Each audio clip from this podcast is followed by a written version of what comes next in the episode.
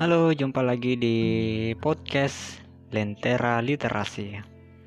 Masih di buku Emma Ainun Najib dengan judul Selilit Sang Kiai. Kali ini kita akan membaca subjudul Keroncong Sunyi Anak Buangan. Mari kita simak ceritanya.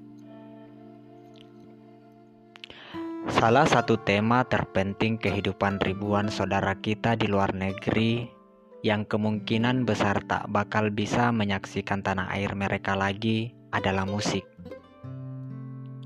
Marilah tak usah bicara soal politik, meski ini sungguh-sungguh suatu pemandangan tajam dunia politik. Suatu dunia yang berhasrat membahagiakan orang-orang dengan cara melemparkan sebagian orang itu ke dalam tempat kubangan Suatu dunia tempat kemunafikan dan manipulasi hampir tak mungkin dihindarkan. Sekelompok orang secara khusuk melemparkan saudara-saudara mereka, sementara kelompok yang terbuan tak kalah khusyuk mengumumkan bahwa semua itu fitnah belaka. Sementara mereka sendiri berindikasi kuat untuk juga melemparkan saudara-saudara mereka kalau saja situasinya justru kebalikannya. Anda tentu juga kurang menyukai melodrama. Tapi ini sungguh-sungguh kisah melodramatik. Mungkin mereka benar-benar tokoh yang gagal dan mustahil bisa kembali ke negeri mereka sesudah kudeta yang kisru itu. Mungkin sekedar mahasiswa di negeri-negeri blok dalang kekisruhan itu atau kebetulan mengikuti misi kesenian atau apa pun tapi momen itulah batas terakhir kemungkinan mereka sebagai warga negeri mereka. Kecuali bila terbit matahari yang lain. Dalam rasa patah hati yang sempurna, mereka menyebar di berbagai negeri mencari perlindungan sebagai pelarian, sibuk ganti nama, baik untuk keamanan maupun buat rasa lahir kembali. Ada yang benar-benar menggenggam makna inti perjuangannya sambil menyesali sebab-sebab kultural yang menggagalkan perjuangan itu. Ada yang tergolong dalam sebab-sebab kultural itu, yakni ironi pejuang rakyat yang ia sendiri feodal. Umpama saja, ada juga yang sejak semula memang hanya anut grubing belaka.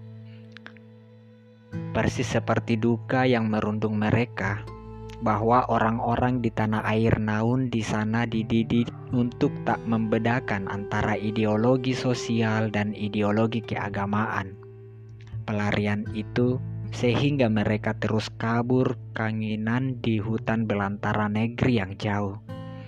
Otoritas politik selalu begitu perkasa mengotakkan manusia dalam kategori warna dan nomor-nomor Tak penting diceritakan di sini apakah kini mereka terus menggalang gerak perjuangan, baik perjuangan ideologis maupun perjuangan sekadar perut, ataukah mereka bersimpati kepada siapa pun yang wujud yang mewujudkan aspirasi semacam yang mereka kagumi bagi tanah air mereka, kalaupun ada. Tulisan ini hanya catatan kecil tentang rasa sepi insani Bagaimana mungkin Anda menghidupi kehidupan tempat Anda tak mungkin lagi melihat kampung halaman Anda? Alam ibunda yang surga, sanak famili, tetangga dan sobat-sobat. Apalagi Anda sudah tahu bagaimana dahsyatnya cekikan sepi di negeri individualistis kota-kota metropolitan Eropa. Toh para pelarian itu bertengkar kalau memang konsekuen, tak usah ingin pulang. Juga khianat untuk masuk menjadi warga negeri lain, pelarian yang pelaria.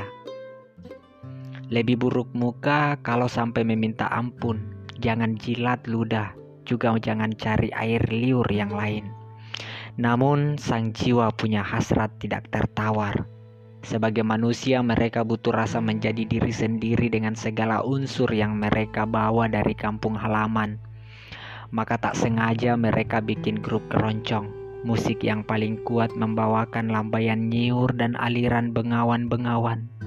Seminggu dua kali mereka bersantai bersama beberapa jam mengangkut saluran seluruh alam budaya negeri asal ke dalam riu tawa duka mereka. Terkenang-kenang wajahmu dengan rupa yang manis. Terbayang senyum di muka mataku. Rasa hatiku sedih. Namun sayang hanya sepintas lalu seperti dipermainkan saja.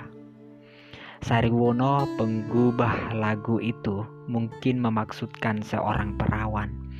Namun dalam keroncong sunyi anak-anak buanganmu memang bisa lain artinya. Ah, seandainya tahun 1985 ini kiamat terjadi, pastilah perdamaian akan sungguh-sungguh mulia.